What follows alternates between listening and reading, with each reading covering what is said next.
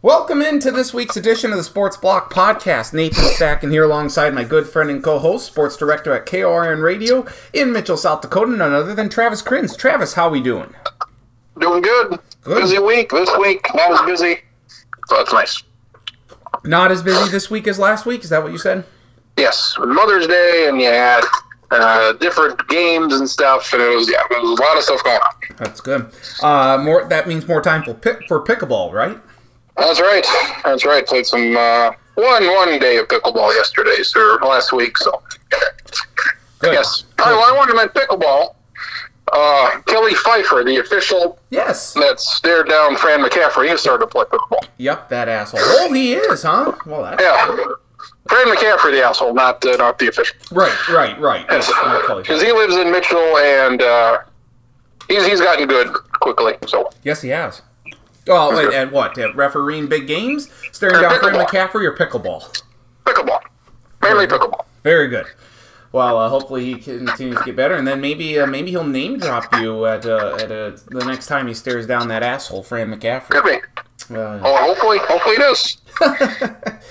let's get started. Minnesota Twins. Uh, good week last week for them. Four and two homestand. Lose the first game of each of their series against the Padres and Cubs. Win the next two, and boy, what an offensive explosion!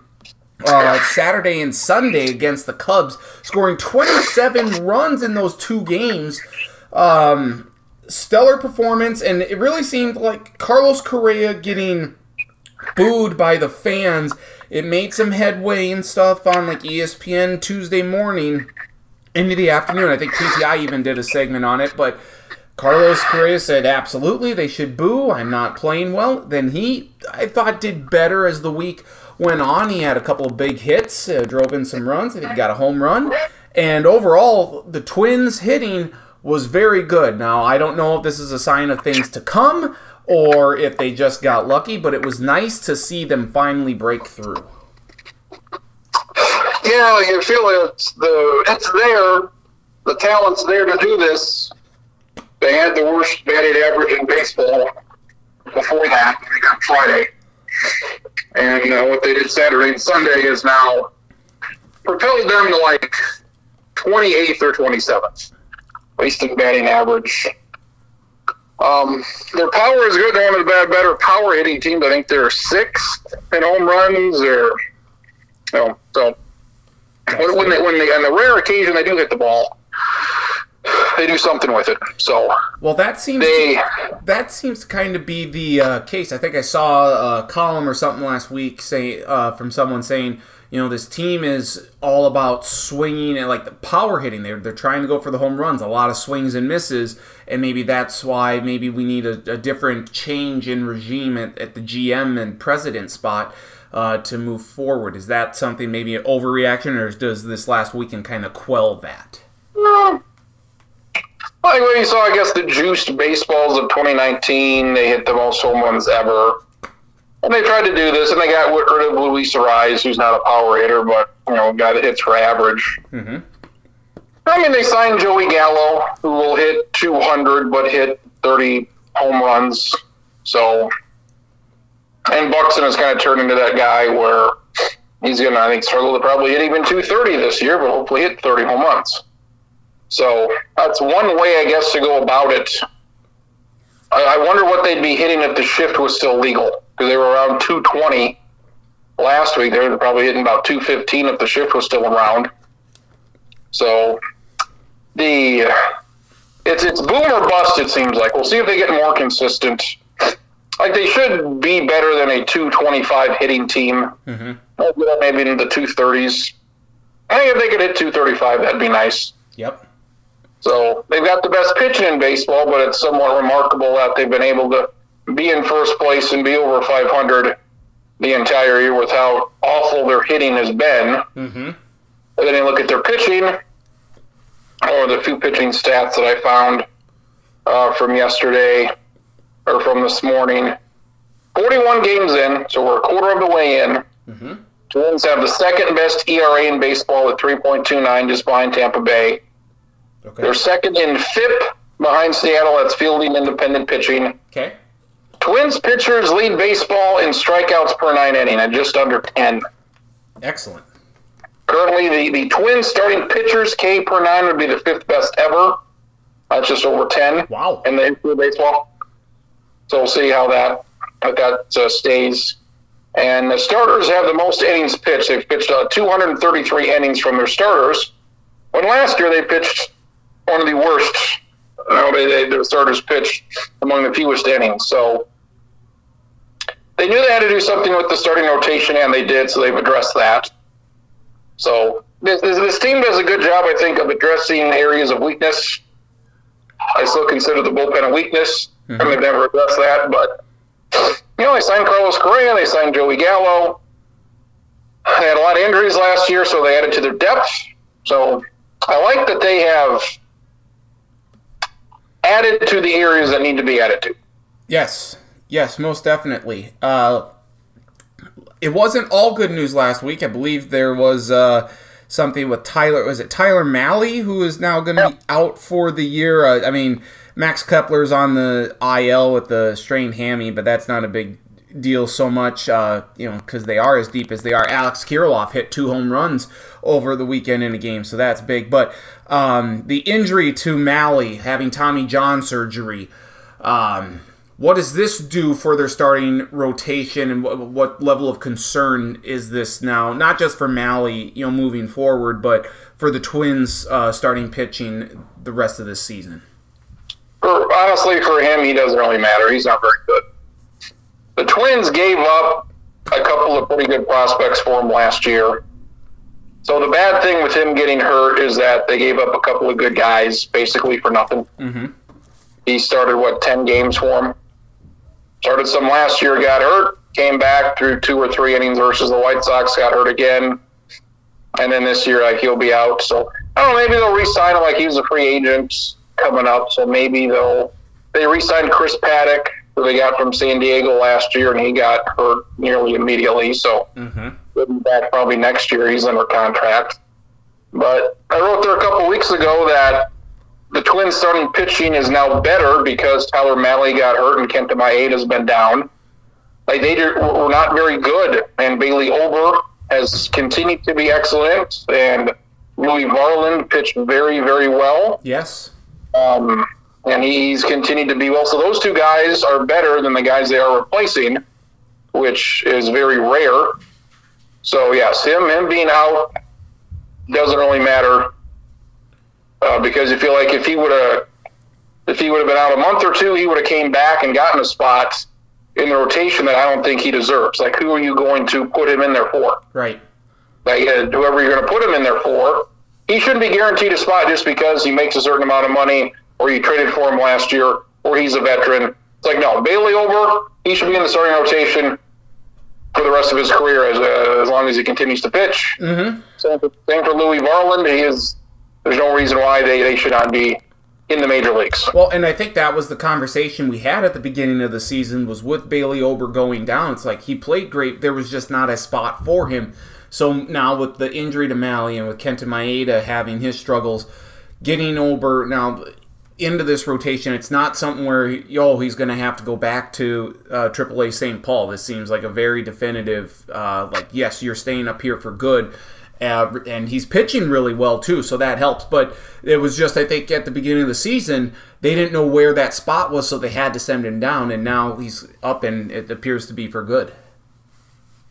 Kenta Maeda, he'll be back whenever he's back, and like he, like if they can, like he should be in AAA, just to prove, okay, can you start every fifth day without getting hurt or without being tired? Mm-hmm. And can you can you come out of the bullpen, which he did quite a bit with the Dodgers? Like we we don't have a spot for you. They could go for a six man rotation. There's no reason not to do that, but they probably won't. I would if I was the decision maker, but I'm not. So Alex Kirilloff, he's healthy. That's a big boost to the offense. Mm-hmm. Joey Gallo hit a couple of huge home runs. Royce Lewis has started his rehab assignment. Excellent.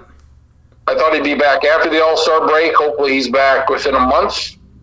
Okay. And he's probably your starting third baseman at this point, even though he's been a shortstop. Even though they put him in center field when he tore his knee up again.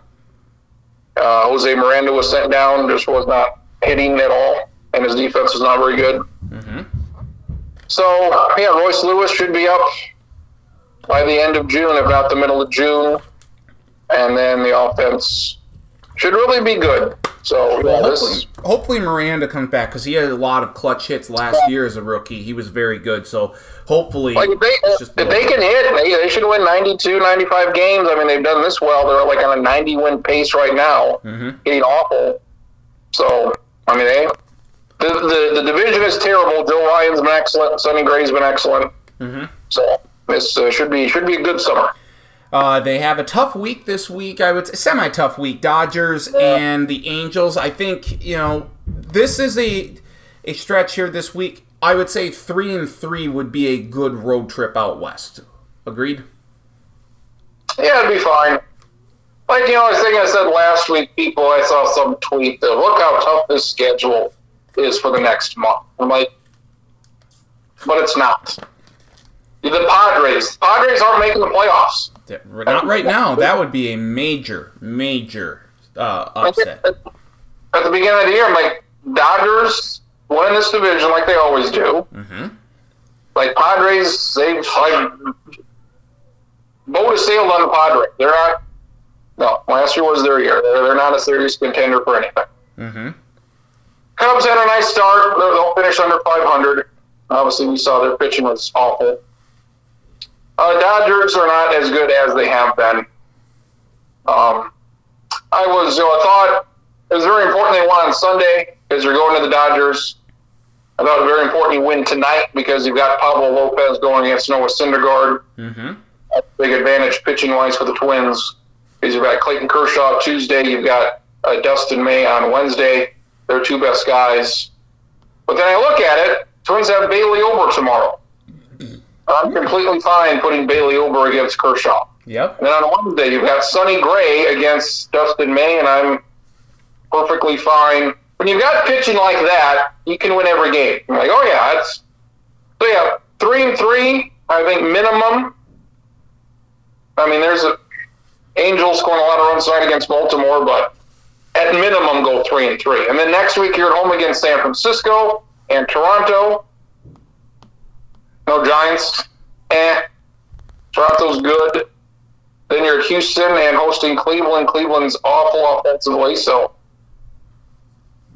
maybe on paper it's a tough stretch, but if you look at it, it's like, well, they Twins have the third best record in the American League. Like they're they're a good team. hmm Like they they are better than like there- there's no team that they play outside of you know is, this team is better than the Twins. You'd say that probably about Tampa. Hmm You'd say that about Atlanta. hmm Who else? They beat the Yankees four out of six. They beat Houston two out of three. Teams they've always had trouble with. Yep. Both they haven't played Baltimore yet. They haven't played Toronto yet. I mean, you could probably say the Dodgers. Dodgers. I mean, we'll see how the Twins do.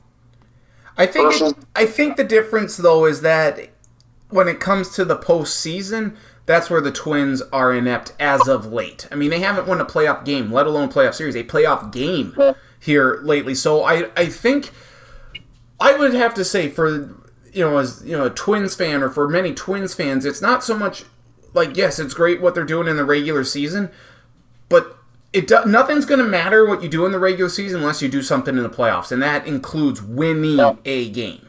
I I think that's where the focus is. Like they got they got to win a series this year. They have to get. I'll get to the American League Championship Series. A couple years ago, they hit all the home runs. That didn't matter. This year, they have the best pitching. We'll see if that matters. So they tried a, a bunch of different things to see if something's going to work Mm-hmm. in the playoffs. So yeah, once we get to the playoffs, and none of this matters. Like, all right, show me you can you can win a series against somebody. So yeah.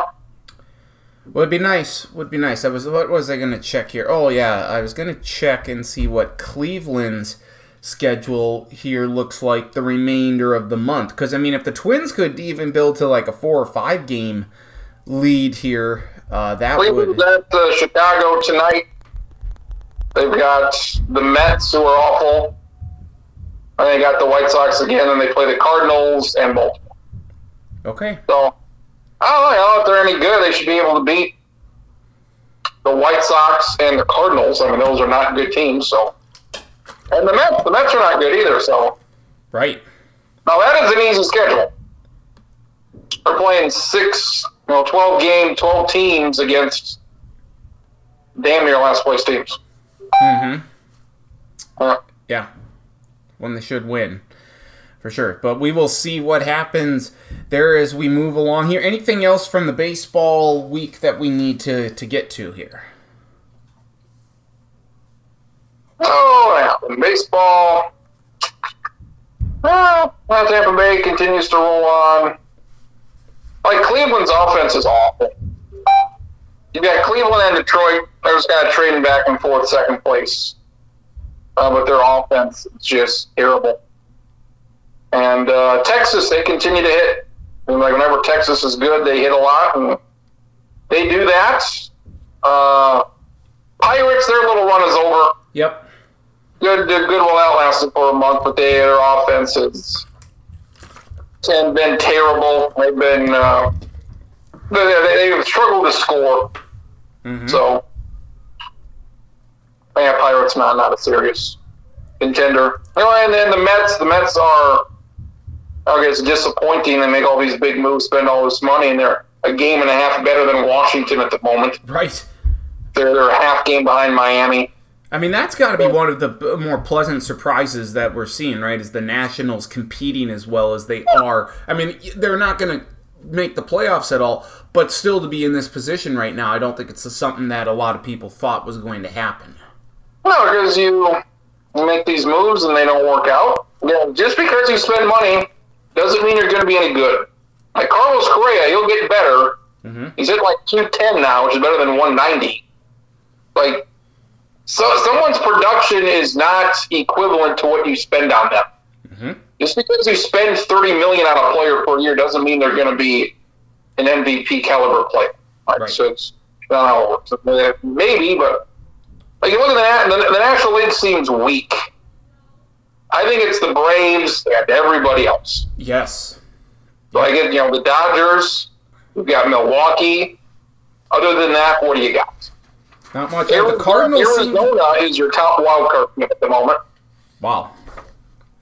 Like um, it's like, well, who are the three?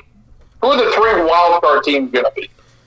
Is it going to be Philadelphia again? Are the Mets going to get back at it? the Padres? Padres are three games under 500. Mm-hmm seems like you know people expected the Phillies, the Mets, and the Padres to be there, and they're still there. There's plenty of time, but it looks. I mean, the American League seems to have seven of the best eight teams in baseball. You would think. Hmm, kind of like the AFC in the NFL. Yeah, it's like NFC's got like one good team, two good teams, and then the next six are in the AFC. Yep. Indeed. Uh, do you have a pitcher of the week at all? Are we doing that this week? Or is well, going pitcher, every okay, we got a pitcher of the week. We had Bailey Ober two yep. weeks ago. Yes. Yep. And, uh, Yashimoto, whatever his name is for uh, Boston. Uh, oh, yep. Yeah. Masataka Yoshida from Boston last week was our hitter of the week. Go with Mitch Keller. He was a top prospect. He's now older. Mitch Keller at 27 years old of the Pittsburgh Pirates. He's from Cedar Rapids, Iowa. Oh, okay. He's been around for a while. It's his fifth season, uh, but he was good last year. Uh, but he's been very good this year. He's had, he had like a, he had a shutout last week. And He had 13 strikeouts in seven innings a couple of days ago. So 2.38 ERA, striking out 11 per 9. Uh, Mitch Keller has been a pretty good surprise. So let's go with him. All right. Mitch Keller from Pittsburgh, your pitcher of the week. Um, so let's just mention. Call it the pitcher of the strong. The pitcher of the strong. There you go.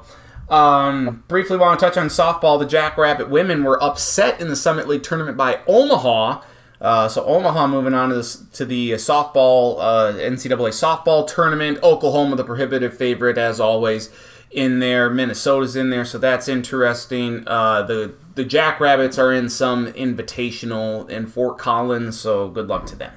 Um, that's disappointing given how well they had played all season long. Yeah, they were 17 and 0 in the conference. Then they lose to USD in their first game.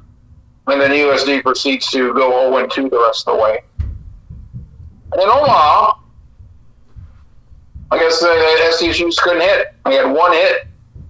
Championship game, they needed to win both of them. Mhm. And Tori Tadishi's their pitcher, and he, she was great. But yeah, he just needed to score two runs, would have been enough. But yeah, disappointing since they were far and away the best team in that conference. Mm-hmm. Is this is there a, is there a, a reason why there's an NIT now for volleyball for for softball for Christ's sake? Like It- what what is the It's it's all about money, the almighty dollar. what money are they making though? Like they're going to Fort Collins, Colorado. I, I know. They're playing Tarleton State on Thursday. It's a what an 18 tournament. Yeah, Maryland. I saw like that was one of the teams in there. I think Mar- Maryland was the only one. who was like, oh, SDSU might not beat them, but otherwise they should beat everyone else. Like what? This is put on by this is put on by Triple Crown Sports. Whoever puts it on. What money are they making off of softball or softball or volleyball? Like basketball, I could you could make some money off of that. Yep. Like who who's going to see Tarleton State play South Dakota State in softball in the middle of Colorado? Don't know. It's an excellent This question. is strange. It is. This is this is one thing where, you know, I say, I don't know why it must be money then. Like, is it money? Like, what money can they make off of this? I don't know how. Would be a perfect, uh, perhaps, blog post this week for you. Could be. It's like I don't know. I don't know what's why they do this. I I don't know. I don't know either. Questions answered. I don't know. But we'll stay in the collegiate world and stay in the Summit League because significant news last week dropping down. Well, it's not. Well, it, it is because you have a, a, a team that's leaving. I mean, yes, you are you are singing the high praises. You are thanking everyone for finally getting rid of Western Illinois, the Leathernecks from Macomb, Illinois.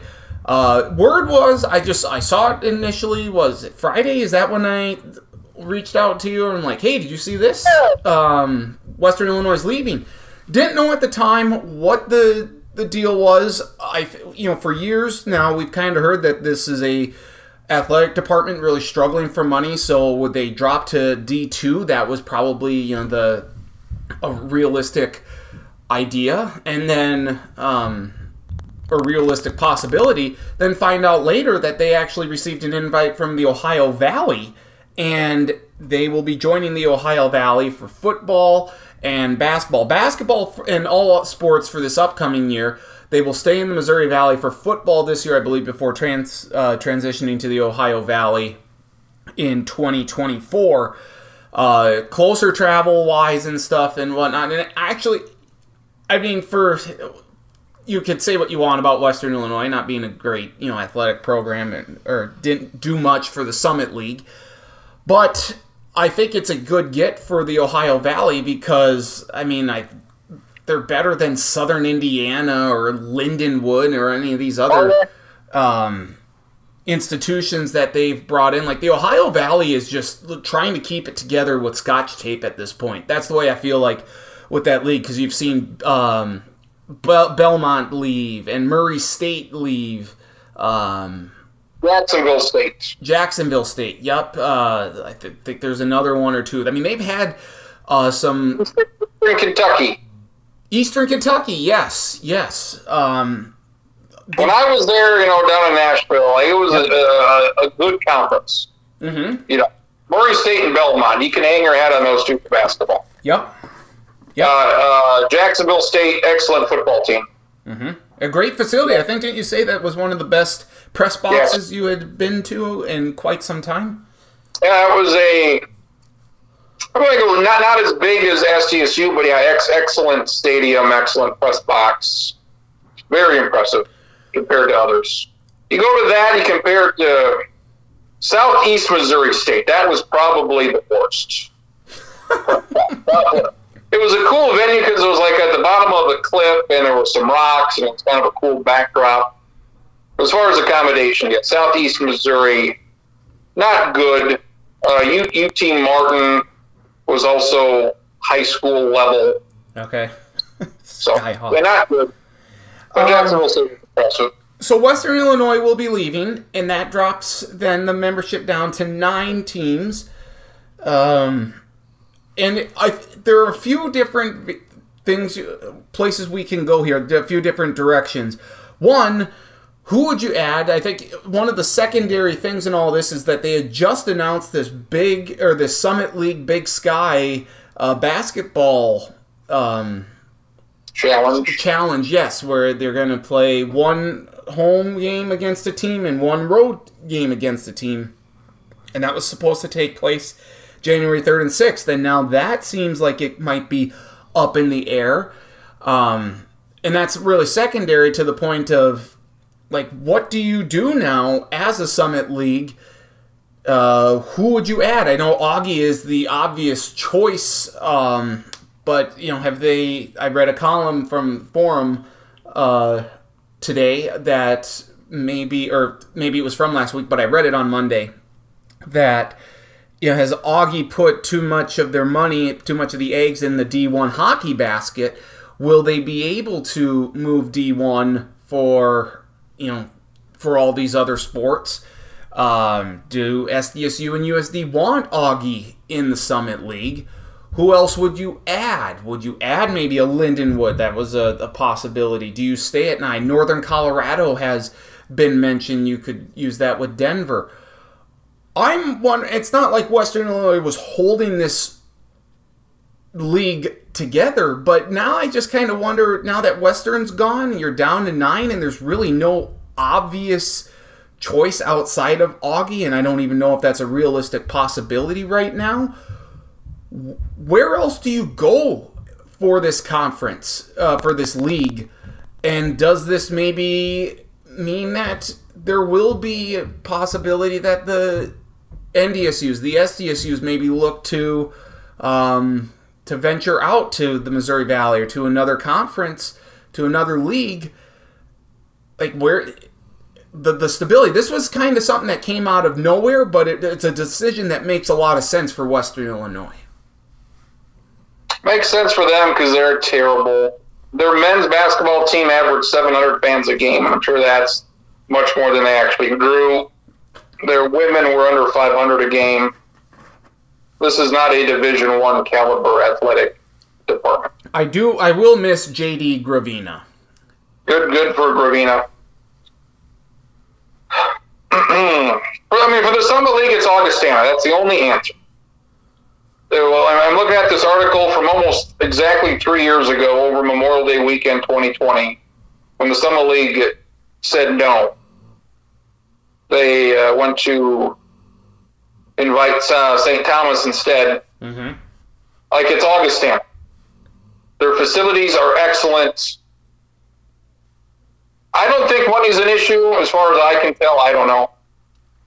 Like Augustana immediately comes becomes well that's the it'd be the one of you got Omaha, but nothing matters. It's a big city, but Omaha doesn't matter. There, Denver's in Denver. It's a big city, but you know nobody cares about the Denver Pioneers in Denver. Right. So Sioux Falls, it's not the biggest city in the Summit League, but it's probably the one with it'd be a great fan base. Uh, so, so you're adding that. You're adding a school that would actually come to the Summit League since the goddamn tournament is three, five miles from the campus. Mm-hmm. So think about that. Western Illinois brought nobody. And Augustana, think about, I mean, thousands of people. That Augustana would probably be the number two draw.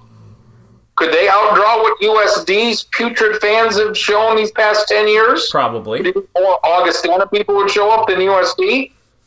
I would think so. I would hope so. So you got that. Okay, our biggest event if SDSU gets knocked out early, which has happened recently, Mm-hmm. the tournament just nosedives financially and attendance wise. Mm-hmm. Here's another team that you can bring in. Yeah, hockey. I mean, I don't know why they would not want them in. I don't understand it. Their basketball teams are always good. Their baseball facility is excellent. It's better than what SDSU has. It's probably the best. It might be the best baseball facility outside of Oral Roberts, maybe. Wow. Okay. Yeah, like it's a turf field, Yeah. or at least a turf infield. Press box is nice. Uh, the football stadium's nice. Like for football, like if you're the Missouri Valley, like why not? Why not give them in here? Here, like there's a lot of bad teams in the Missouri Valley. Like You're saying so, all- like you're saying the Missouri Valley should reach out to the to the Yeah. Dakota schools. Okay. So here, here's uh, invite all you're, you're, you're losing Western Illinois. So add Augustana for football. Like their stadium's not very big, but it's nice. Well, they would have to go the the Pioneer League route, the same that St. Thomas is. But why? Do you think they would just automatically jump up to the Missouri? Oh, you're saying if they move to the Missouri Valley? No, if the Augustana goes Summit League, I say why would the Missouri Valley not say, hey, let's let's replace Western Illinois with let- let's add another team where they got Murray State coming in Yep. six, seven, eight, nine, ten, eleven. Yeah. So you're at eleven. right- You're at twelve right now with Murray State. I mean, you've got I mean you've got Indiana State who is terrible. Uh, USD is not good at football. They're just not. Mm-hmm. Western Illinois was 0 and they were 0 and 11 last year. I wish that got- the Missouri Valley would just have the same conference for football and basketball. Like shove shove off Evansville and stuff, or send them to the Summit League. Uh, no, we don't need it. Evansville sucks. No, no, I know. That's what I mean. Like oh. if the South Dakota State, North Dakota State, USD, and Oh, yeah. UND go to the Missouri Valley. Like have the same teams in basketball that you do for football for the Missouri Valley. There just is no reason why Augustana shouldn't be in this league. I I agree. I They, they've got like a, a Vision 2030 plan or whatever the hell that entails. You know, it's a smaller school. Their, their Vision 2030 plan is to reach 3,000 students by the year 2030. St. Thomas, they've got a lot of money. Their endowment was 436 million a few years ago. Augustana's endowment was 82 million, but they're adding hockey. Like I, I just don't like if Western Illinois can be in this thing and be a floundering program. Augustana could be there, and they I think they would do very well. They seem Sanford has a lot of money to give, he, he, Yep. and he continues to give. they are the obvious choice. All right, I, yeah, I would say they're the most obvious choice. But I don't know with with the money, I just don't know if that's the direction necessarily this goes. And then to to a different extent, like now moving forward here for Summit League basketball, last year they tried this whole you know and they made it a five day tournament with the 7, 10, 8, 9 teams playing on Friday. And what, a, and what a success! What a rousing success that was. Well, it, it did to a degree because Kansas City on the women's side uh, made it to the semifinals. So that's All, all that does is make your conference look like a joke. well, it, well. I mean, we've I've said that multiple times about the Atlantic Sun tournament in recent years, with them allowing you know their. I, I like that all teams. I I like that every eligible team is allowed to participate in a tournament, but that's what it should be. All eligible teams, not like the St. Thomas, since they they can't. Uh, since they can't make it to the NCAA tournament here for, for another couple of years. But now I'm just wondering for the Summit League tournament here moving forward, with Western Illinois out, you're not going to add another member in that's going to be ready to play for 2023. I wouldn't think 2023 2024 season. So what does that do for the Summit League basketball then in 2024? Are you going to have to are you just going to go back to hey, we're going to take the top 8 teams here? Are you going to go just two games like in the evening then? Are you doing an 8-9 uh, matchup and then like the, the 2-7 so the only uh, game that's undetermined would be the one versus the eight or the one versus the nine. Like, how is that going to go? They tried this one year experiment and they they were hoping to keep it going, but now you're down to nine members. So what is the what is the Summit League basketball tournament going to look like here uh, moving forward until that tenth team joins? Get rid of the game. You don't need eight versus nine on a Friday in front of nobody. Just okay, you tried it. It was stupid. You don't need to try it again. So you're gonna have eight versus nine. You're gonna play it, I guess, at night or in the afternoon. There's no reason to play a women's game at noon and then wait until six o'clock to play the men's game. Right, you would almost want to do it like three and uh, like four and six thirty, right? Like, wouldn't that make sense? Yeah, just get rid of the game altogether. Well, yes, yeah, and that's what I'm saying. I just don't know how they're going to move forward with that. Then that's You could do an eight versus nine and then a play-in game because everybody needs a play-in game between awful teams. But it's just at August like this. It's not complicated. Augustana, you want to come in? Yep. Okay. Augustana is in in a couple years. That's. I mean, that's that's it. That's all it is. That's all it is. Would you even give consideration to a team other than Augustana, like a Northern Colorado, like a Lindenwood? No. Okay. No, no any other team you're going to pick is going to be a step down. Lindenwood would be a step up, but they suck. Well, that's Northern because they're still is the big transitioning sky. That's, you know, Northern Colorado's in the big sky, and that's a good conference, Mm-hmm. especially for football.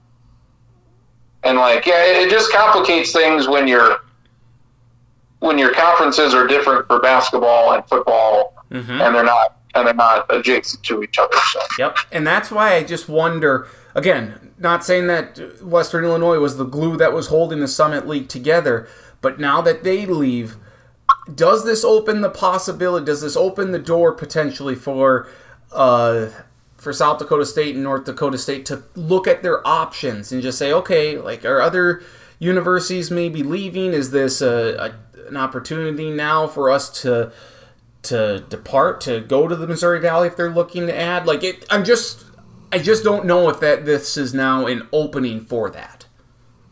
no, No, okay. no. So that's uh, that's it. So Western Illinois, uh, thanks for for playing. Thanks for uh, Nate Wolters uh, beating you in the Summit League uh, championship game for SDSU's first ever tournament Summit League championship. Uh, congratulations again, to JD Gravina, for making the NCAA tournament that one year after SDSU got bounced. Uh, who was that by? USD or Denver? Is it Denver? What happened? Remember when uh, was it in the championship game when Western Illinois won it? Would they did they take on IUPUI or was it Denver? Yeah, it was IUPUI. I think it was IUPUI. Yeah. Who bounced SDSU that year? Was it Denver? IUPUI. I think it was IUPUI. Was it IUPUI? Okay, I think so. all right. Was it 2014? No, it wasn't that long ago. They were. It was in the. How long's the, it been at the Denny? It was like one of the first years there. Been there for like seven, eight years. Wow. How long was it? I don't even know. I feel like it was a while ago. Huh. 2014? Let me see. It was, uh, let's see.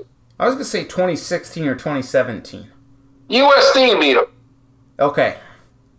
And then It was that was the year where they only had like seven teams huh? because SDSU got a bye to Monday. SDSU didn't play on Saturday. Okay. They were the one seed. They got a bye to the semifinals, and USD beat them on Monday. But no, but then how would they? Because it was IUPUI against Western Illinois in the championship game. That was the year that USD was in it. Oh hell. Maybe I don't know. I'll have to look, I'll have to look back at it here. That was all like the first big upsets. Mm-hmm. Here it is, 2017. Two, okay, 2017. Yeah, they lost to IUPUI in overtime. SCC was a three seed that year. Okay.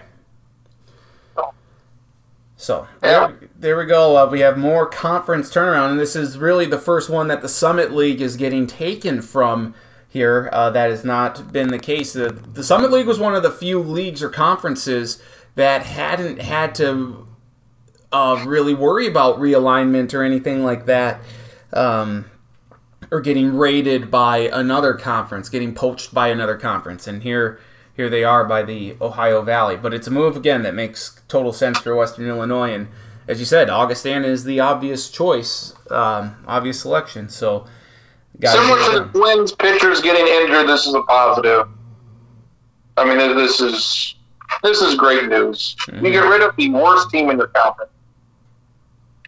Well, that's always good. Yep. Imagine if the SEC could get rid of, you know, whoever Vanderbilt. Oh yeah. I, oh, where would Vanderbilt go? Poor Vanderbilt. Well, well, they, they can go to hell, as far as I'm concerned. Wow! Oh, how dare you? How dare you talk about our Commodores like that? How? You- You're Commodore. Like if, if um, you know, Big Ten could get rid of Rutgers. Like what a blessing that. Yes. I don't give a shit about your TV network or your New York market. Stupid. Mm-hmm. Agreed. Agreed. Uh, should we go to the NBA now? Sure. All right, NBA. The Eastern Conference Finals, Western Conference Finals are set to tip off this week. The LA Lakers hung on. They beat the, the Golden State Warriors. That corgi, that uh, the viral video hitting that basketball in, had picked the first five games right, but had the Warriors winning seven. Well, the corgi was wrong because the Lakers crushed Golden State in Game Six. So it'll be LA against Denver. And I mean, it seems rather silly to to think that you know LeBron James and Anthony Davis will be stopped, but I think Denver's just a better team. Nikola Jokic is probably the second best. I mean, he's the best player this year, but I mean, for totality's sake, it's still LeBron James is the best. Um, this is a really intriguing series, I gotta say, because of course you have the Lakers, and is this the year that the Nuggets can finally break through? It helps that you're play-in a seven seed. Remember, the Lakers were in the playing tournament, almost uh, lost to the Timberwolves without Rudy Gobert. Um, This is it for Denver. They, this is their year. this is it. Okay, are we getting a Denver Miami NBA Finals? Is that what I'm sniffing? I like the Celtics. I think they're better. Think if it's um, no, if, if Denver's in there, people aren't going to care too much. But Like Denver is praying for Lakers Celtics. That's what they are. They're praying for it. yeah, I think Boston's going to beat Miami. Miami, they beat Milwaukee. That's impressive. The Knicks are good, but you know, like I'd say Miami was probably the favorite in that series. I guess. Mm-hmm. Um, I wish this was Golden State, but no Nuggets, Nuggets, Lakers. That's it's intriguing. So, And the Nuggets beat the Phoenix Suns uh, resoundingly in Game Six on the road in Phoenix, and then Phoenix the next day promptly fired uh, head coach Monty Williams. And Monty Williams is a good head coach. I don't understand why they did this. Uh, the only well, I, I do understand from the standpoint that they got new ownership in the middle of the season. Mat Ishbia, uh, he wants his own guy in, so that's fine. But I mean, if you're gonna blame Monty Williams for how this season uh, turned out for the Suns, well, Kevin Durant got hurt as soon as you acquired him, and then Chris Paul gets hurt in the series against the Nuggets. I don't know if how much of a difference that would have made, but it would have.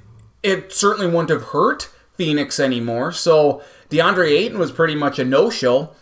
I don't feel I, like Monty Williams is getting blamed for something he absolutely should not be. Um, so hopefully he lands somewhere. Maybe he wants to be an assistant coach with the Minnesota Timberwolves, and then they'll fire Chris Finch and name Monty Williams head coach at some point. That would be uh, nice, but I guess as of right now, I just it's perplexing to me that you would fire Monty Williams. But I do understand the owner wanting to get his own guy in. But I think the reasoning behind it is still ridiculous. I think you're going to find a better coach. Like who's going to be better? Well, exactly. So you fire him. He was a coach of the year last year. Got him to the finals two years ago. You know, like it's not his fault. Like Doc, okay, Doc Rivers, he loses all. He lost more game sevens than any coach ever. He's gonna be. He's got to be fired by Philadelphia, right? Like, so, like, is it his fault that they lose? Is it his fault that James Harden only takes 11 shots in Game Seven? No, it's not. Harden and Joel Embiid didn't play well. They, they, they got off to a pretty good start. But then, the you know, time fourth quarter is, they're down by 30 points. So And the only reason they were even in a Game Seven is because James Harden pulled two rabbits out of his uh, hat uh, with the way he played in Games One and Game Three or Game Four. Games One and Four. yeah, five. He was really good in game five. Yep. Um, yeah, like like what is the coach? Coaches get I think too much blame, especially in basketball.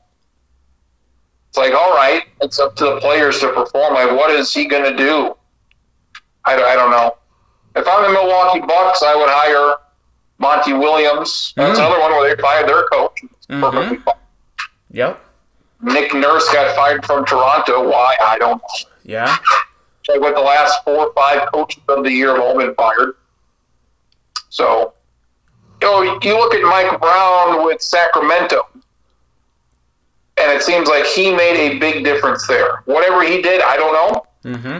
Mike Brown was with, with Cleveland for all those years. Yep. The Lakers. was, uh, with the with the Lakers, and he was with Golden State as an assistant. And then all of a sudden, Sacramento goes from being a terrible team to immediately uh, being a playoff playoff team. Isn't that they- amazing though? How many good head coaches have been fired this year? Now that you now that you brought up Nick. Nurse from Toronto and uh, Mike Budenholzer from Milwaukee, now you have Monty Williams, and here you have the Houston Rockets already filling in their uh, head coaching stuff. I, I don't know, is Detroit still open? I feel like it is because uh, didn't um, Dwane Casey? I think he stepped down and he's just going to be in the front office now. Um, so I think they still might have an opening, but you have really good coaches out there. Is this just going to be kind of a carousel where they are uh, like a round robin? Like Monty Williams goes to uh, Toronto, Budenholzer goes to Phoenix, and Nick Nurse goes to Milwaukee. Like, is that a possibility? It- perhaps. Kevin Young is some assistant for Phoenix who could be the guy. If not, you have Mike Budenholzer and Nick Nurse. JJ Redick's getting the the roundabout here, so I would assume one of those three guys will be the next Phoenix coach.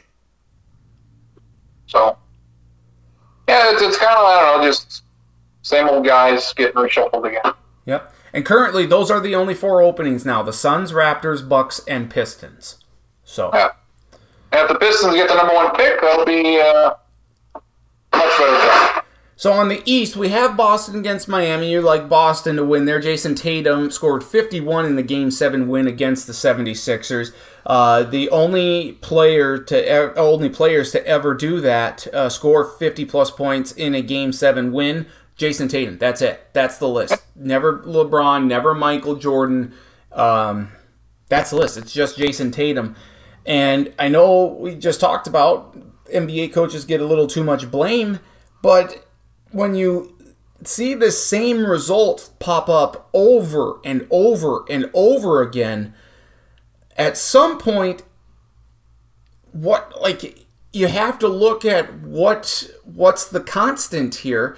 And the constant in this equation with Doc Rivers head coach teams losing their series after being up 3 1, 3 2, or whatever, and failing to close it out, it is Doc Rivers. So I get that the players didn't play well, but to to play as bad as I mean, they lost game six on their home court.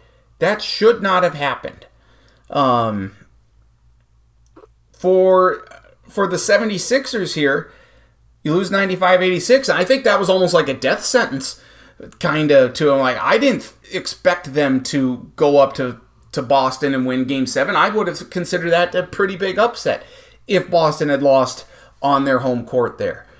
Um, I think changes have to come to Philadelphia. Is it going to be players and head coach? I think that's a possibility, but something the the the process is not can't continue to follow through. Something's got to change in Philadelphia. And I just I don't know what, but I'm guessing head coach is going to be one of them. This is kind of as good as they can get. They just can't get to the conference finals. Mm-hmm. Like they've never been a favorite to get there. Like Boston's better, Milwaukee's better. They're like that number three team. Like they're just not as good as those other 2 Mm-hmm. And you look at what their two stars did. They played awful. Boston star played great, had a career game. Joel Embiid, the MVP, was 5 of 18. He had 15 points. James Harden was 3 of 11, and 9 points. Again, 11 shots only. This guy shoots like crazy, and he he, he chose not to shoot. Fire Doc Rivers because James Harden made three shots. Uh, last year, they lost in six games to Miami. Game six, James Harden, 4 and 9, 11 points. At, at some point, uh, can James and James Harden is a, a factor in this as well. At some point, can't we get rid of James Harden? Like he's got to be done. Joel Embiid last year, 7 of 24. He had 20 points and 12 rebounds. They lost to the Heat 99 to 90. See what they did here. Many years ago, they lost to Atlanta. When Atlanta made the conference finals. Mm-hmm. Embiid played pretty well. He has 31 points and 11 rebounds. 11 of 21. Yeah, your friend, my friend and yours, Ben Simmons, had five points. That helped a lot. And uh, years ago was this year. I think the year Toronto won it all. 2019. And uh, Kawhi Leonard hit that shot to win it. yep.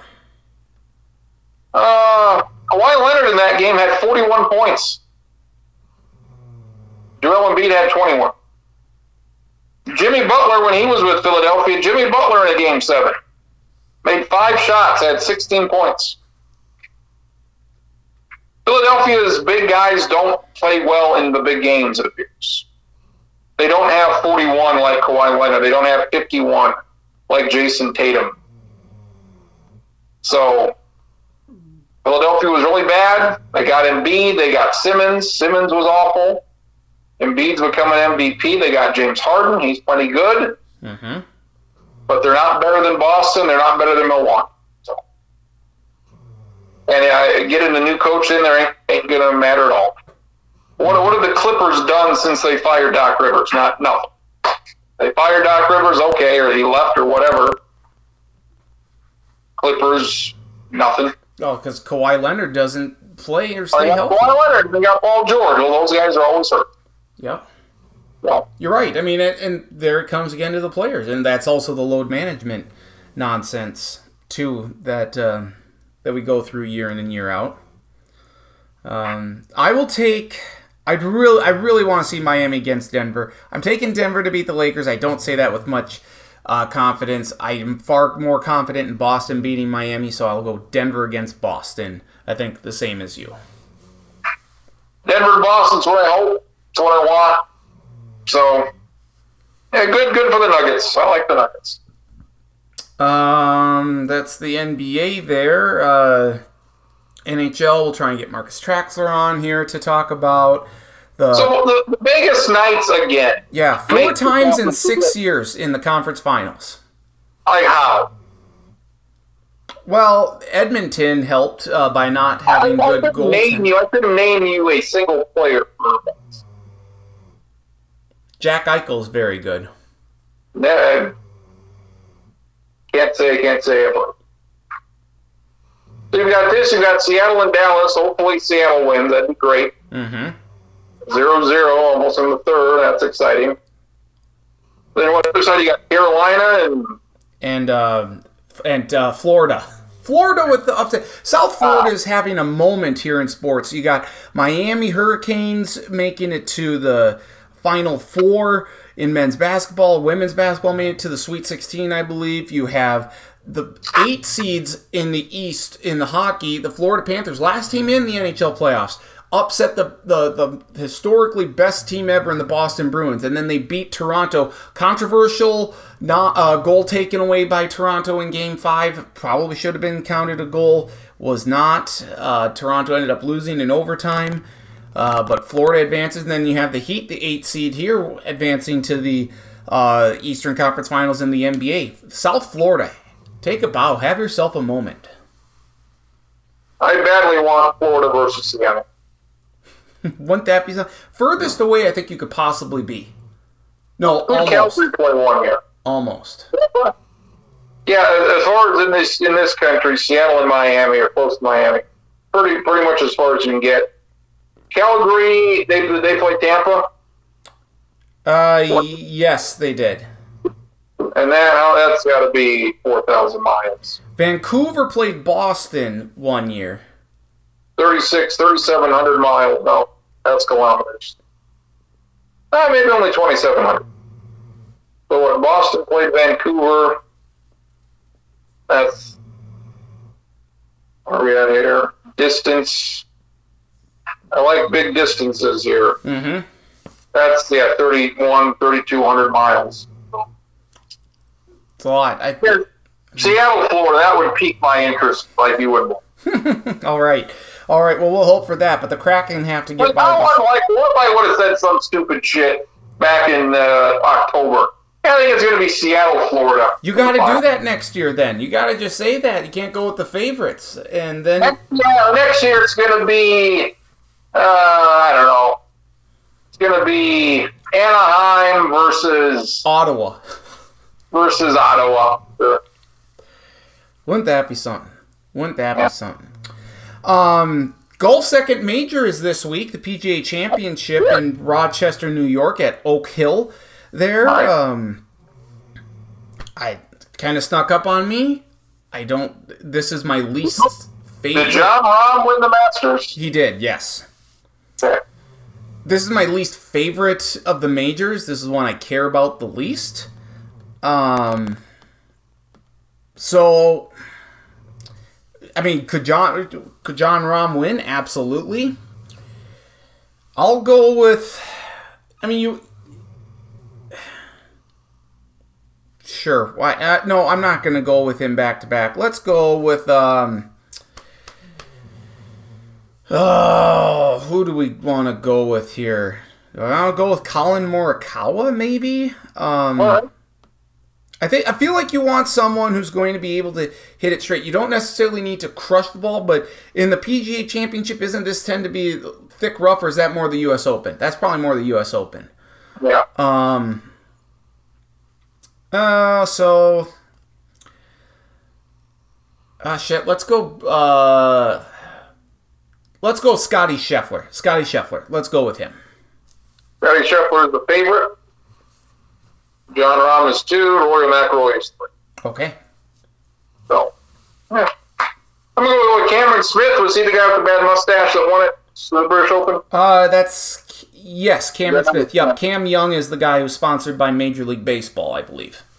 We'll go Cam Smith. We'll go. One of these times, a LIV golfer is going to win one of these things. I, yep. I almost went with Brooks Koepka. Almost. So I want to see that. I, Dustin Johnson, he won last week in Tulsa on the LIV tour. So, I wonder what the the reception, the response would be uh, for the win. I don't think it would be as um, as good as for someone on point, when the- PGA when the LIV golf tour goes belly up, whenever that happens, like the PGA Tour will accept these guys back. Yeah. Oh yeah, they will. You know, I think the Ryder Cup is this year. It's in Rome, Italy. Believe it. yes, it is this year. And I think now you almost need another challenge: the PGA versus the LIV. Oh, that would get ratings galore. Yeah, don't, I mean, don't you think so? It's not just it's not Europe against the U.S. It's the PGA versus the LIV. I want to see that. The LIV golf guys would do it. The PGA Tour guys wouldn't. They would be afraid to lose. They'd be afraid to lose. They'd be It's like LeBron James that'd never doing a slam dunk contest. Yes, he would probably win, but he doesn't want that fear of failure. yeah. That would be that'd be that'd be. I would maybe watch that because there appears to be some real hatred between some of these guys. Oh, for sure, for sure. Rory McIlroy is kind of the, the leader of the pack when it comes to the. What are they? What are they mad about? These guys, Dustin Johnson, Phil Mickelson, DeChambeau, whoever else, all these other guys, Mhm. they leave for this other golf tour,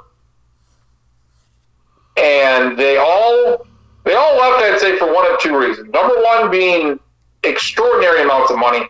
Yep. Number two, a greatly reduced schedule. Mm-hmm.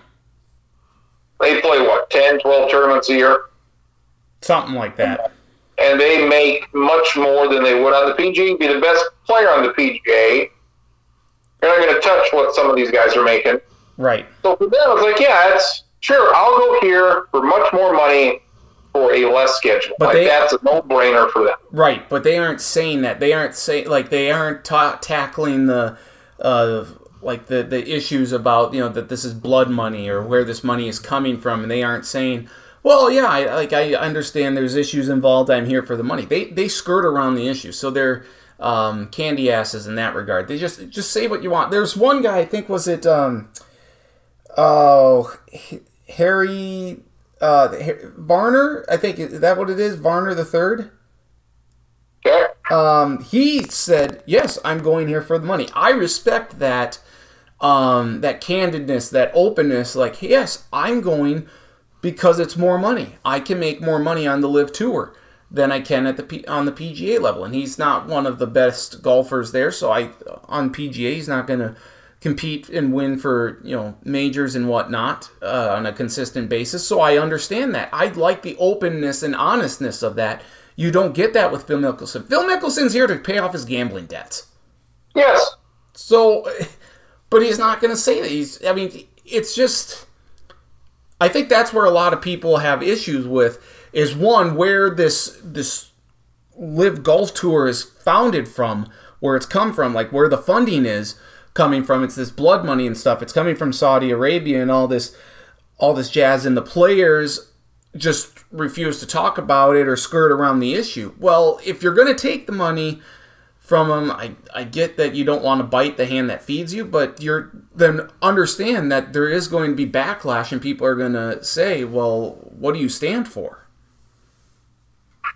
I would imagine there's some PGA Tour sponsors and all that are not that great. That are not what?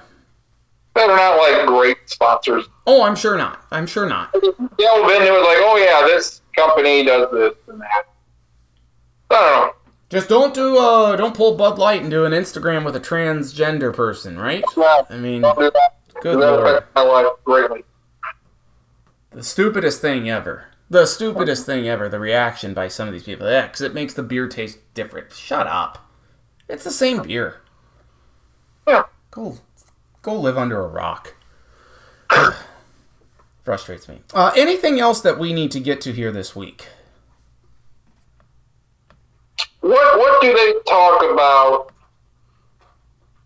when they got the NFL schedule released? Like what Oh, was yes. that? Three hours or what? Yes, this was three hours. So What did they talk about? they talk about uh, they they interview coaches uh, About what? from teams like okay you know now you have your bye here. You look at how many uh, primetime games you have uh, they talk to uh, the, like Jim Nantz. I, I watched the NFL Network. I didn't watch E ESPN2's coverage at all but they would talk to I know Andy Reid was on there. I think uh, Doug Pederson from the Jaguars was on there. They talked to um, uh, Al Michaels for Prime Video. They talked to uh, Jim Nantz from CBS. They talked to Curt Menefee from What? Fox. Who gives a shit what Jim Nantz thinks about the fucking? Well, he's very happy with the schedule they got. They got Cowboys Jets They week two. They?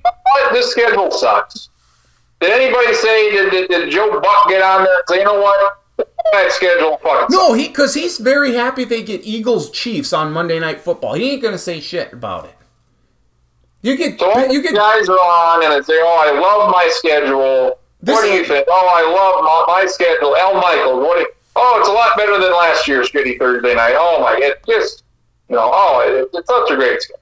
So they do that. They go through like, oh, this is a win, loss, win, loss, win, loss. You know, they go to talk about, Fuck. about the primetime game. I mean, the Detroit Lions playing at Kansas City to open the season.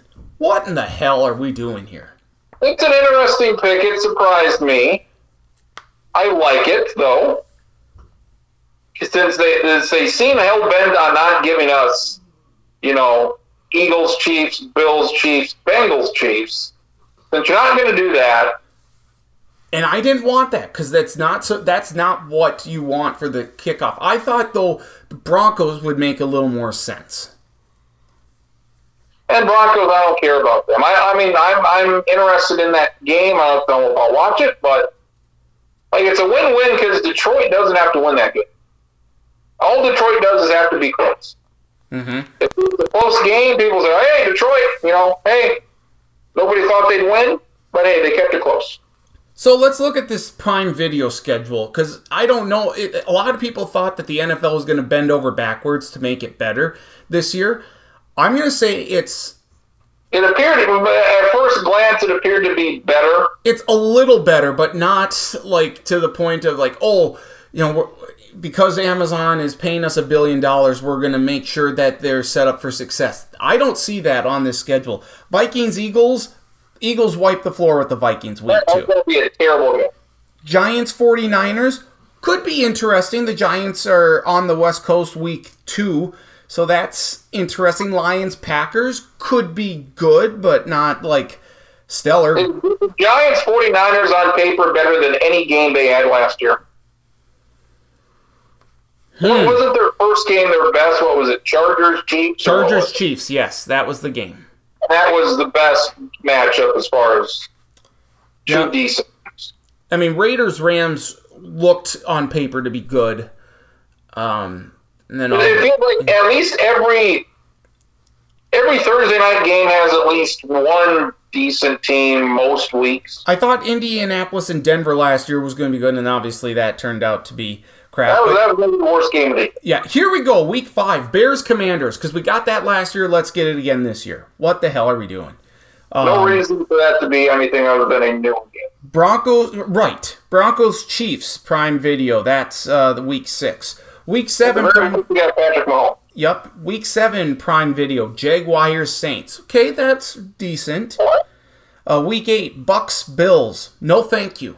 Bucks are going to be terrible this year. I don't understand why that's a, a game at all. Titans Steelers. Uh, week nine. No thanks. Uh, Titan. I mean, no. Panthers Bears. Week ten. What are we doing here? Would the Bears get two? That's bad. I several teams got two Thursday night games this year. Uh, Bengals Ravens. That's a good one. That's on my birthday. I'll take that. That's a good game. Uh, that's uh, you know the two best teams in the AFC North. Uh, you get Black Friday Dolphins Jets. That's that should be good. Um, Seahawks Cowboys Week 13. Okay, that's got potential if Seattle can do what they did last year.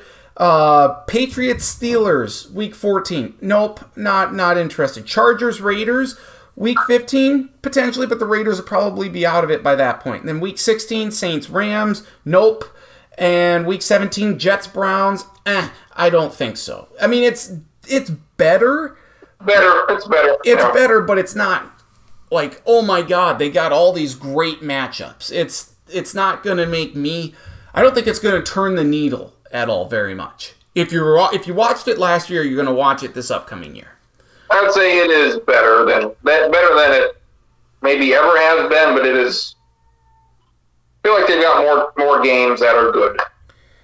Or From the a chance to be Vikings standpoint, um, very disappointed that the Vikings are not playing on Thanksgiving. It came down to me to for again either Minnesota or Green Bay for Thanksgiving, and I was I, I understand why they put Green Bay because Jordan Love, but I don't understand the love fest that the NFL has with the the Packers this year. They're they must be praying that Jordan Love is good because if they're bad, don't put the Packers on five times this year, six if you count Thanksgiving. Don't doesn't make sense at all. Vikings, I didn't. Will always they'll always get preference. I know, I know they will. Uh, I was surprised the Vikings. I was honestly surprised the Vikings got five primetime games this year, and it could go down to three because Week 12, when the Vikings host the Bears on Monday Night Football, that is the first week that the NFL can or that that ESPN can flex out of that Monday night game into something else. But that's Why the- do they love Vikings Bears on Monday night? It- it- it's not every year. It just seems like it's every year. Yep. I don't know. Why? It's always a bad game. I don't know. It Um, always sucks. Yeah, I, I- just thinking about my life, I've never been excited for a Bears game. Have you ever looked forward ever to No. a Bears game ever no. against any team? The Super Bowl, no. Any Packers Bears game, no. Vikings Bears, Lions Bears. I've never in my life, I don't think, went out of my way to say, "Oh, the Bears are on. Let's check this out." Right. yep. Never. I have watched football for 25 years at least, Mm-hmm. and I have never been interested in a Chicago Bears football game. Nope. I haven't either. I have not Amazing. either. Amazing. Um, I didn't want the Vikings in prime time against Philadelphia or San Francisco. What does the NFL do? Puts them both in prime time. Just, I mean, the Vikings are going to get smoked in both those games. At least San Francisco's at home. Um, at Denver, I, I had the, the Monday night games home against the Chargers and home against the Saints for the Vikings. Both those games are at noon. Um, the Saints, for obvious reasons, I thought would be a Monday night game, but it turns out the NFL has a bit of a sense of humor and put the Vikings at Denver on Sunday night, and you get you know the Sean Payton against the Vikings rivalry to a degree. Um, and they always play Russell Wilson in prime time, so I guess that that makes sense there. Uh, Vikings Packers on New Year's Eve that could be interesting. Hopefully, the Vikings and at least the Vikings are still relevant for a playoff spot. There, they should be. The NFC is god awful. Uh, the other prime time game, let's see, we got San Francisco, we got Green Bay, at Denver, at Philly. What what am I missing here? Um, Bears. Chicago. Oh yeah, Chicago. The bye week is extremely late. That's not good. Uh, yeah, and you have the the week two Thursday night game, which could be beneficial.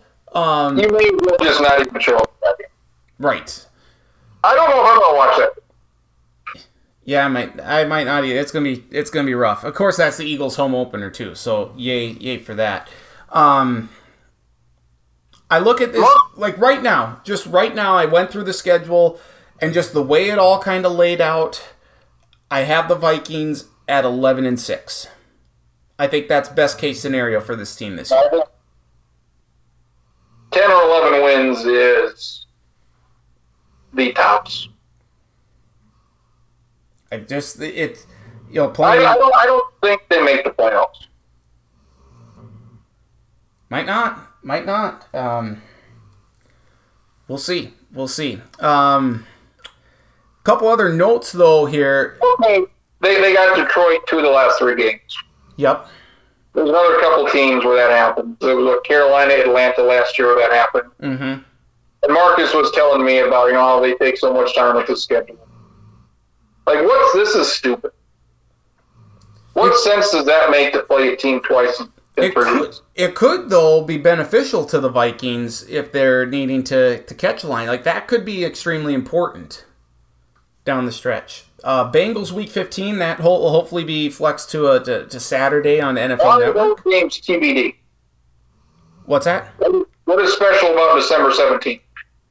It's just they. It's like last year when the Vikings and Colts were that TBD. They had five games and they picked three for the Saturday uh, Right. NFL Network special.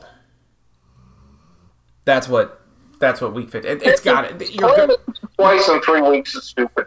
It should never happen. I agree. I agree. It. It's not something I would do.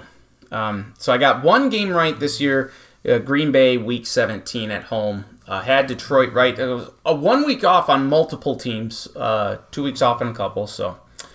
The Vikings have two different stretches where they have three road games out of four. Makes sense a little bit though, because the NFC has uh, one less home game this year. Vikings only played back-to-back home games once. and that's week seven, uh, 16 and 17. Yes. How does that happen? It might be. It might prove to be key down the stretch. Don't play Detroit in September or December, whatever you fucking beat them. Yeah, I I asked that I wanted to play Detroit early in the season because Jameson Williams is going to be out for six weeks. Um, and now that that won't be the case, maybe he can gamble again and By the way, uh, schedule release videos.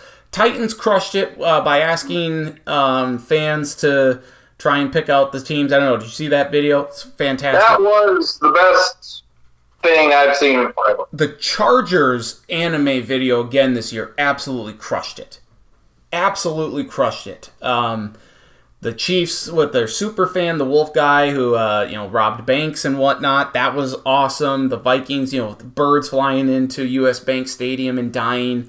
Um, excellent, excellent work by the Chargers once again. But Chargers and Titans steal the show this year. And also, what I found interesting, the Kansas City Chiefs play one game at noon on a Sunday all season. That's it.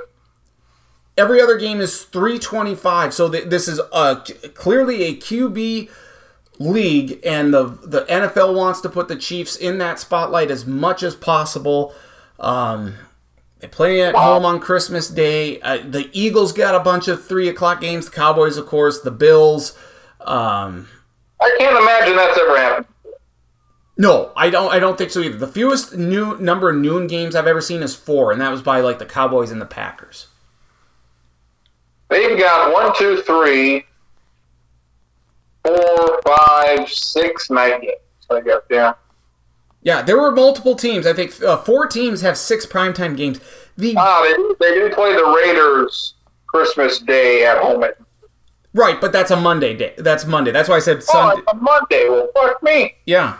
Yep, that's why I said one in that one game Wow. at noon is against Jacksonville, and I thought they would flex. I thought they would put that in late afternoon or something. What a deal. Like, he could have played the Bears at noon, for Christ's sake. I know that's I don't get it. You could have played the Lions at noon. It doesn't make sense to me that you're. have have played this. the There's no reason to be at New England on a Monday night. right. Who gives a shit about Kansas City and New England? Who gives a shit about Green Bay in Kansas City? It's not. It's not Patrick Mahomes against Aaron oh. Rodgers. It's Patrick Mahomes against Jordan Love. It's- Stupid. It is. It is. It's ridiculous, but it's a sign. He That, played the Vikings, he played the Vikings at noon. no, no. You need that game at three. You need that game at three. It's a big game. Tony Romo, Jim Nantz gonna be there. The Vikings gonna get throttled. It's fine Yeah. Because they always. I was surprised at how, like, the lack of, you know, Fox can have anything, CBS can have anything. And- I don't know what if there's like no rules in effect, but pretty much it's the same as it always it always has been. Right, pretty much long party lines. Four teams without a primetime game this year the Falcons, Texans, Cardinals, and who the hell else am I forgetting here? Colts. Colts. Uh, no primetime games. But you have four teams with six uh, primetime games the Bills, the Chargers, the Cowboys, and the Chiefs. Raiders with five primetime games makes no sense to me. Why? The Raiders aren't going to be good. Is this the Jimmy G effect? Stupid. Doesn't make sense. So Fox gets shafted because they usually Fox would get two Kansas City games, they only got one. yeah, Usually play at least two games on the other network. So I don't, I don't know. It's like not a lot of difference. So, Uh, the Jets, though, the Jets feel like they'll be the most talked about team. yes, And they've got a tough start to the schedule. So I'm calling it now on May 15th. It's going to be, no, they're going to get off to like a two and four start. They're like, oh, Aaron Rodgers, I don't know. Uh, this was a mistake. And then December comes, and they win like their last seven games. yeah. di- Didn't the schedule makers do them a, a huge solid? Like, Here's the last. Here's the last seven games. yeah, Black for the Jets. Here's Black Friday at home versus Miami. mm-hmm. At home versus Atlanta. At home versus Houston. Mm-hmm. At Miami. Mm-hmm. Home versus Washington. Mm-hmm. At Cleveland. At New England. Six and one. That's a six and one stretch right there. So all these people saw, you know, they'll get off to a bad start. I don't give a shit. They're making the playoffs. Yep. There, who was it? Uh, Mike Florio. He was like, I don't know. The AFC East may only get Buffalo win. That's it. Like really? Yeah, no, I don't see that. Well, Miami's not getting in, and the Jets are. Like, who's getting in then? If you say, okay, Buffalo is the only team from the East that gets in, you've got Cincinnati in the North, you've got Ravens. Jacksonville in the South, you've got Kansas City in the West. Give me three other wild card teams. Baltimore, the Chargers, and the Broncos. Or the Steelers. Maybe Steelers make it in. Certainly no team from the South. No. Maybe the Titans get in. Who knows? But like, really, the Jets or the Dolphins not getting in? Like, you believe in the Chargers enough to actually win ten games? No. You believe is Russell Wilson ever going to be good? Like, Doubtful. what if he's bad again? Doubtful. Like, what has Sean Payton ever done? Win a bunch of regular season games and lose in the playoffs. If I were to just, you know, I'll go through it here at the beginning of the, or before the season starts. But if I were to look at the Jets' schedule, say week one against Buffalo, I'm going to call that a win. I think, uh, I, as much as I want Buffalo to win that one, I think Aaron Rodgers and the and the Jets get out with a win there. Dallas week two, Dallas wins that one. Jets week three, that's or Patriots week three, that's a win. At Broncos, that's a win. So three and one. Eagles at Jets. Uh, oh wait, did I miss one? Oh, Chiefs at Jets. Give me the Chiefs there. I just don't. I don't want. No, no. I'm gonna pick the Jets there. Uh, Eagles Jets. That's a loss. Jets the Bills and the Chiefs. Yes. All right. Um, Eagles, Jets, give me the Eagles there. Jets, Giants, give me the Giants. And they're going to lose once at Buffalo and once at Miami. I I see five Well, what- losses for this for this Jets team. I see tw- I mean, I see tw- could win the division. yeah, I see 12 and 5. Um, if I were to look at Buffalo,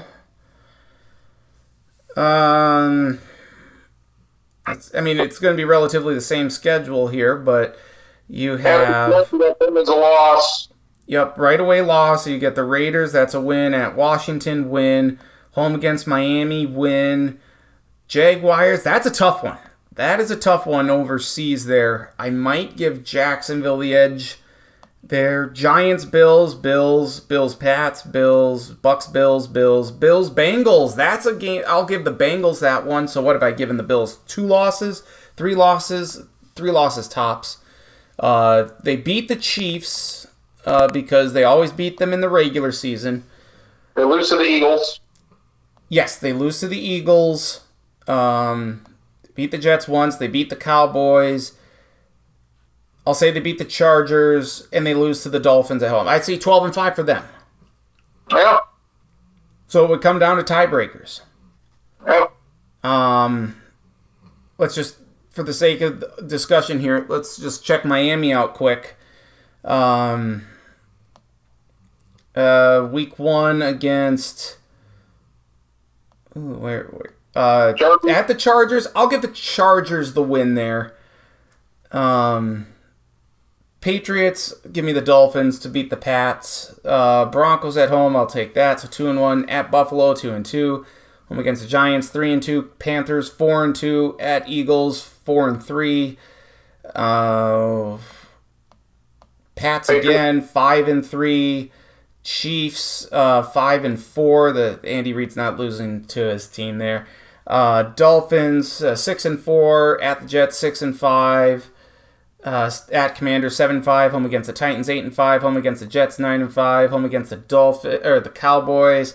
Uh, mm, and six, nine and seven. They lose to the Ravens, and then they beat the. I see ten and seven for the Dolphins, roughly 10, 7, 11, and six. No. I just rough, rough guess right there. Like, did, did they not look at the last month of the season? Houston, Cleveland, Washington. I don't know. You got to beat them early in the in the season because it won't matter. I mean, if they're three or four games back of the playoffs, three games back of like a, a seven seed or whatever, they're going to have to make up quite a bit of ground here. But if they're like if they're a game or two up on the competition entering the last seven weeks, you're not going to catch them. The Jets are going to crush it. Like I thought Green Bay was dead last year and they should have made the playoffs. Mm-hmm. They were out of it. And then they just continue to win. Yep. I don't know. It's interesting. Very interesting. Uh, anything else we need to get to before we say so long? Well, should be about it. All right. Well, you have a great rest of your week. Enjoy. Hopefully, it's a little more relaxing. Get some pickleball in. Enjoy the NBA playoffs, and uh, we'll see if we get that Seattle, um, Florida uh, Stanley Cup final that you're itching for. Uh, yeah, looking forward to Cowboys Giants week one Sunday night. Always one of the great matchups I look forward to every year. Mm-hmm. You can set your, your watch to it. Yeah. Uh, Bears Chargers Sunday night week eight. Delicious. Um, Did you say delicious or hellacious? delicious. Uh, hellacious. Other than that, Sunday night schedule looks pretty good. But yeah, football. Yay for football. Indeed. Yay for football. Have a great rest of your week, my friend. I'll talk to you next week. All right, we'll see you later. Travis Crins joining me here, Sports Block Podcast. Always appreciate his time as always. Great stuff there. We break down the NFL schedule, talk basketball, golf, uh, Western Illinois leaving the Summit League and Missouri Valley uh, for the Ohio Valley. Um, twins, everything there. Uh, we'll talk some more hockey here. Hopefully, get Marcus Traxler on the podcast here this week. Talk about the Stanley Cup playoffs.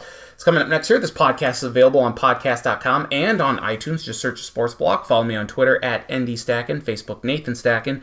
Travis Crins is on Twitter at Travis Crins. The link to the podcast posted middle to later part of each week. Give you an update on the Stanley Cup playoffs. I don't think it's what the league was hoping for. And there's some controversy in Toronto. It's coming up next here on the Sports Block Podcast, available on podcast.com and on iTunes. All right, continue here on the Sports Block podcast. And unfortunately, uh, Marcus Traxler had to be a late scratch for the podcast this week uh, due to some events, and that's okay. Uh, we understand that. That happens, and we will be on next week. So we'll talk more about the NHL playoffs then, but just briefly the Eastern Conference Finals Florida Panthers against the Carolina Hurricanes, Western Conference is the Dallas Stars against the Vegas Golden Knights. The fact that we have four Southern teams vying for the Stanley Cup. I don't know if that's a good thing for the NHL. Probably not. Certainly, ratings wise, it's probably it, it won't be good. Canada, their drought continues. Haven't had a Stanley Cup champion since what 1993. Um, so I'm not sure quite how the NHL feels about all of this, but the Florida Panthers, the last team in, able to oust the Tampa Bay Lightning in five games. Bit of a controversial goal or a non-goal uh, in Game Five in their series against Toronto, one that Florida would ultimately win in overtime. Carolina disposed of New Jersey. Marcus had that right. I had it wrong. I thought New Jersey was going to be able to win. I thought the injuries would maybe catch up to Carolina, and now. Uh, I'll go with Carolina. It's bad to pick against Florida, it appears, but um, that we'll we'll pick Carolina to do it. I've learned my lesson here with these Hurricanes. As far as the Vegas Golden Knights and the Dallas Stars, uh, Jake Oettinger did not have a good series against the Seattle Kraken. He was stellar against the Wild, and in that first round, he's the better goalie between the two. Between what Aiden Hiller uh, for for Vegas, and yet Vegas has all of these studs. This is going to be a really tight series. I think this goes at least six games, if not the distance. But we'll go with. I, I got to pick the Dallas Stars. I just think they're playing really good hockey right now. They have a lot of skill on the special teams, on the power play, the penalty kill, and certainly, um, you know, got good goaltending, have a lot of firepower, a lot of star power, pun intended, here at this team, but they can score goals in bunches. Vegas can too. I, I just like the Stars a little bit more here. I have them, I'll have them taking down Vegas in this series. Uh, Vegas took out Edmonton, and Edmonton, of course, Connor McDavid, Leon Draisaitl, so they have to go back to the drawing board and figure out what's going on. Get better goaltending, I think, for one, and have some better defensemen. Um, got to play better. Got to play better defense. They're all about offense, but you need better defense. Um, certainly, come playoff time. Uh, another NHL note: the city of Tempe has rejected not one, not two, but three resolutions on the ballot uh, to fund a new arena for the Coyotes. That was what the Coyotes were looking at going downtown and uh, having a new arena built, and voters rejected it. And now we're left wondering again what does the future hold for the Arizona Coyotes? It would have to imagine they've got to move. That, that if the market's not going to support them in their bid to have a new arena built, then then they got to go, and that's unfortunate. Where where that is, we don't know. Could be Houston, could be Kansas City. Does Quebec get back in the mix? Does Hartford get back in the mix? Um, you know what other city? I mean, if you're looking to just keep them out west, I would say Houston or um, Kansas City would be your most viable option. But I don't know. I mean, is Kansas City a hockey market? I mean, St. Louis. I mean, Missouri is Missouri a two hockey market state? I, I I don't know. I would have thought it would just be the one with the Blues, but we'll see. I mean, Houston could certainly support it.